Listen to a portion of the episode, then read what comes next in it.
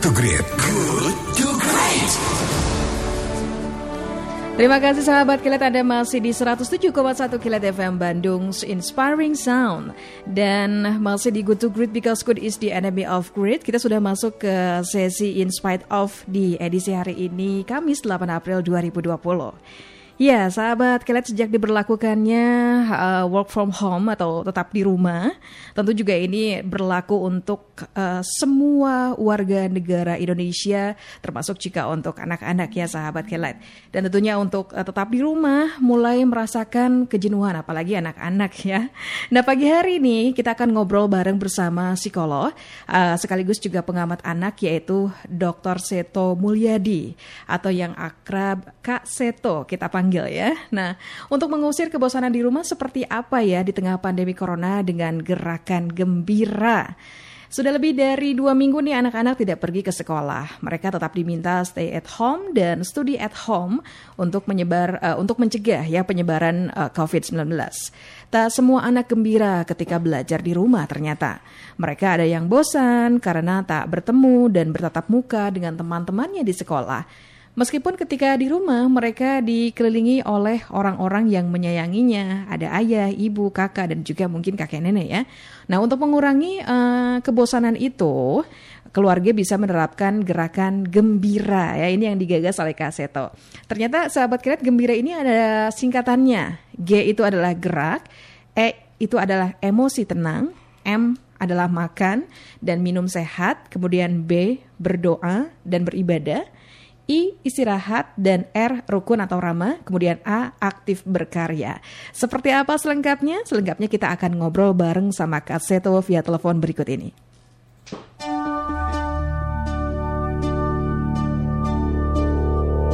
In spite of. In spite of.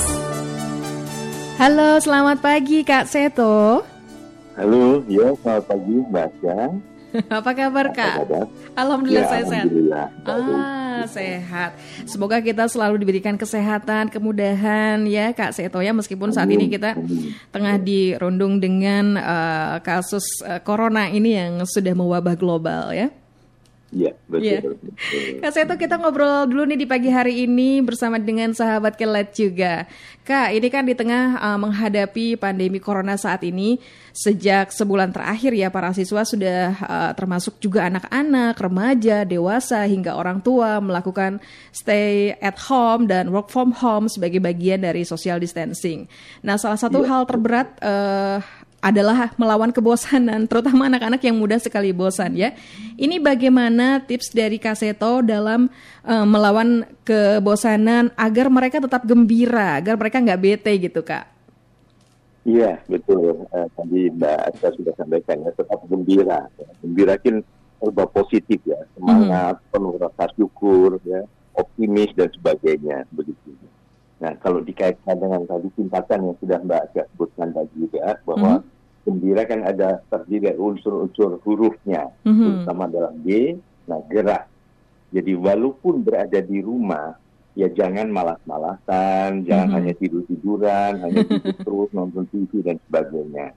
Tetap ada jadwal yang teratur. Mm-hmm. Jadi pada saatnya kalau kita biasanya kan sudah bergerak ya, gerak itu mungkin jalan kaki, mengejar bis atau mungkin ya apa saja naik mobil tapi setelah itu juga turun dan sebagainya. Nah ini supaya gerak ini tetap uh, dijaga karena dengan bergerak kan darah mengalir lancar dengan baik dan sangat baik untuk kesehatan mm-hmm. ya kita tetap bergerak misalnya dengan senam pagi mm-hmm. senam pagi loncat-loncat uh, memutar badan ke kiri ke kanan dan sebagainya push up sit up dan sebagainya ada yang bergerak juga kan mm-hmm. yang bergerak juga bisa wah selama ini kita sibuk terus keluar apakah yang sekolah mm-hmm. yang kuliah keluar tidak ada waktu untuk membereskan kamar memberikan rumah, mungkin kalau ada halaman atau taman juga dibereskan. Nah itu juga dengan bergerak kan, yeah. menyapu, mengepel, melap meja-meja atau jendela yang mungkin selama ini tidak pernah tersentuh dan sebagainya. Lalu kedua adalah tadi E. e nah, yeah. emosi boleh emosi, tapi emosi yang positif, mm-hmm. emosi yang tadi tenang, tapi juga emosi cerdas. Mm-hmm. Emosi tadi kan optimis, gembira, semangat. Tapi juga kalau misalnya marah, marah boleh Tapi marah yang cerdas itu tidak membanting piring, tidak menutup pintu dengan kecepatan 100 km per jam dan sebagainya kan. Tapi ya misalnya sampaikan saja seorang anak kepada bunda, bunda aku marah bunda. Kenapa sayang? Iya waktu itu bunda janji kan mau jalan-jalan di tempat saja di halaman sini keliling, misalnya atau janji mau apa misalnya membuat kue yang enak, kue hmm corona misalnya supaya kita bisa makan habis banyak hal ya yang bisa dilakukan corona. ya iya yang hal yang kreatif lah begitu mm-hmm. jadi ungkapkan itu dengan tetap uh, tetap tenang tetap uh, santun ya tetapi ungkapkan bahwa ada marah ada sedih ada takut itu wajar mm-hmm. gitu mm-hmm. kemudian em nah itu tetap pada saatnya harus makan ya makan teratur mm-hmm. makan juga yang bergizi buah-buahan segar, sayur-sayuran, mungkin tahu dan tunci itu hal-hal yang positif juga kan. Iya. Yeah. Dan telur, daging dan sebagainya begitu.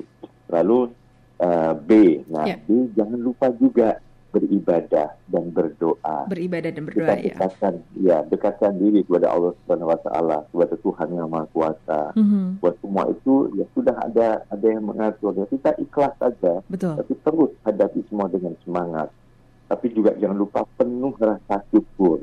Mm-hmm. Selama ini mungkin kita sibuk, nggak pernah menata keluarga, mm-hmm. membuat keluarga lebih kompak, lebih uh, apa uh, harmonis dan sebagainya. Ini kan, wah ternyata sejak ada stay at home selama dua minggu ini kompak, uh, keluarga lebih kompak, lebih mm-hmm. akrab, lebih saling tahu dan sebagainya. Ada hikmahnya ya? Ada hikmahnya, selalu berpikir positif tadi kan. Mm-hmm. Itu lalu uh, I, nah, I, yeah uh, istirahat juga jangan dilupakan. Mm-hmm. Ya, tadi kan kita sudah menyatakan bahwa kita akan tetap ada jadwal kegiatannya teratur. Misalnya biasanya pada waktu tidur siang, ya mungkin ini satu hal yang bisa dinikmati tidur siang.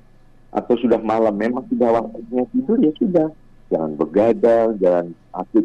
Memang bagus dengan bermedia sosial, tetapi kan semua ada waktunya. Mm-hmm. Tapi istirahat itu jangan dilupakan. Tetap Paling disiplin ya kak ya. Dari Ya, paling tidak istilah dari pikiran negatif, dari dendam, benci, iri, dengki dan sebagainya, begitu.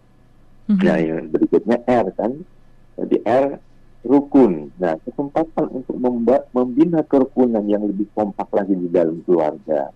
Bukan hanya keluarga, hanya ayah, ibu, kakak, adik.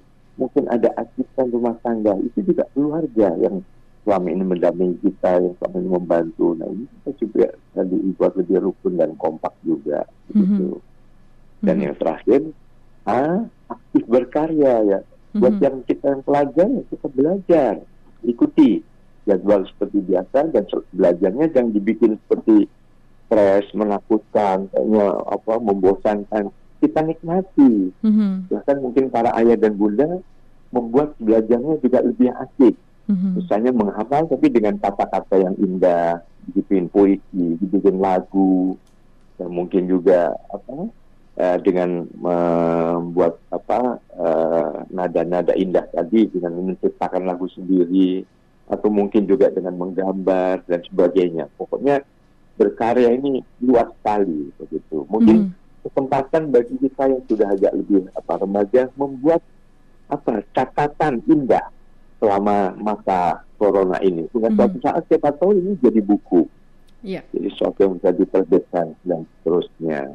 Begitu Mbak. Baik, Kak Seto, ini seberapa penting peran orang tua dalam keberhasilan stay at, uh, stay at home dan ini bagaimana cara ayah dan bunda berbagi peran untuk anak-anak di rumah?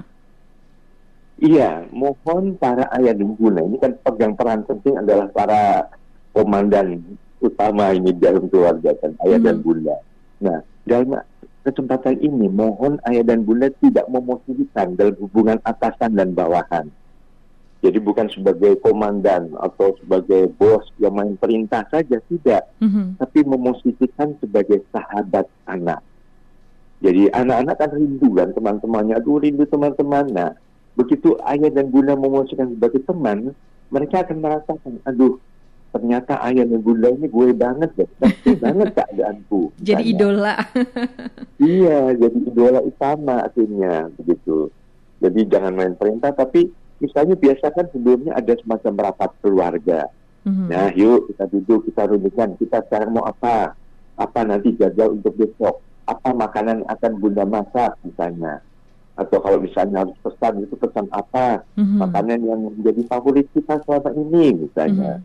Jadi upayanya penuh rasa persahabatan. Mhm. Begitu. Mhm. Ini juga memang uh, membutuhkan kerjasama yang ekstra juga ya. Selain itu juga orang Betul, tua dan kita dituntut. rendah hati. Mhm. Rendah hati dari ayah Iya, Kak Seto ini dari pengamatan dan pengalaman selama ini apa nih tantangan terbesar bagi keluarga dalam menerapkan ini, Kak Seto? Iya, sebetulnya tantangan terbesar pertama adalah arogansi kita sebagai orang tua. Jadi seolah-olah, ah, mereka harus hormat dong, harus begini dong, harus nurut dong. Nah ini yang sering laporan-laporan yang kami terima adalah anak-anak jadi apa? Jadi stres, jadi mudah nangis, jadi mudah, jadi malah melawan jadinya, begitu. Nah sementara apa, para ayah dan bunda juga di, merasakan itu sebagai beban, bukan sebagai suatu tadi hikmah yang justru aduh saya ternyata dengan mengubah gaya selama ini saya main perintah, main suruh dan sebagainya ini ternyata anak-anak menjadi lebih akrab dengan saya begitu. Mhm, mhm. Ya karena ibu juga aduh stres banget. Tapi sementara anak-anak juga mengadukan, aduh lebih enak sekolah daripada di rumah.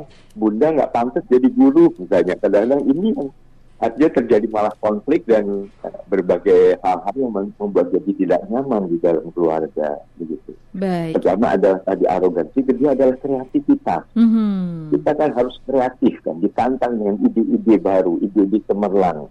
mhm. Jadi mungkin harus ada perencanaan pada saat misalnya kadang-kadang perlu saling menyendiri sebentar, menyusun jadwal, menyusun apa pun juga, dan para ayah dan bunda juga menyediakan waktu juga untuk diri sendiri. Jadi misalnya, nah yuk sekarang masing-masing sendiri, ayah juga mau apa mungkin mau evaluasi tugas-tugas ayah, bunda juga. Nah, ada saatnya saling tenang, nanti setelah itu berkumpul lagi, Aha. mungkin dengan bermain, cerdas tangkas atau tebak lagu dan Aha. sebagainya. Ada me Gitu. time, ada we time ya. Iya, betul, betul. Iya, Kak Seto, ini yang terakhir secara singkat saja. Harapan Kak Seto pada masyarakat, dunia pendidikan, dan pemerintahan selama pemberlakuan stay at home ini apa, Kak? Iya, harapannya adalah semoga hal ini justru menimbulkan satu kekuatan baru. Sebagai satu yang kadang-kadang perlu ada saatnya diam, perlu ada saatnya menyendiri. Nah, pada kesempatan itu kita saling memperkuat diri. Ibaratnya seorang yang mungkin apa sedang meditasi, sedang kalau dalam dunia pewayangan ada saatnya wayang itu bertapa. Nah, itu kan men- menghimpun suatu kekuatan baru. Sehingga pada saat nanti sudah lewat wabah virus corona ini, kita bermasyarakat kembali, nah potensi masing-masing juga akan lebih cemerlang. Begitu. Baik, baik. Kak Seto, terima kasih untuk obrolan singkat di pagi hari ini. Bermanfaat sekali untuk kami, untuk kita dan sahabat Iya. K-Light. Terima kasih, Mbak Ika. Salam semua untuk sahabat Live yang Iya. luar biasa. Mudah-mudahan nanti kita bisa berjumpa lagi di obrolan berikutnya ya, Kak, ya? Amin. Ya. Ya. Selamat pagi, Kakak. Sukses Selamat dan sehat pagi. selalu. Terima kasih. Selamat bertugas kembali. Terima kasih. Iya sahabat, kira demikian obrolan kita dan bincang-bincang kita bersama dengan Dr. Seto Mulyadi atau yang di akrab disapa Kak Seto selaku psikolog dan pengamat anak.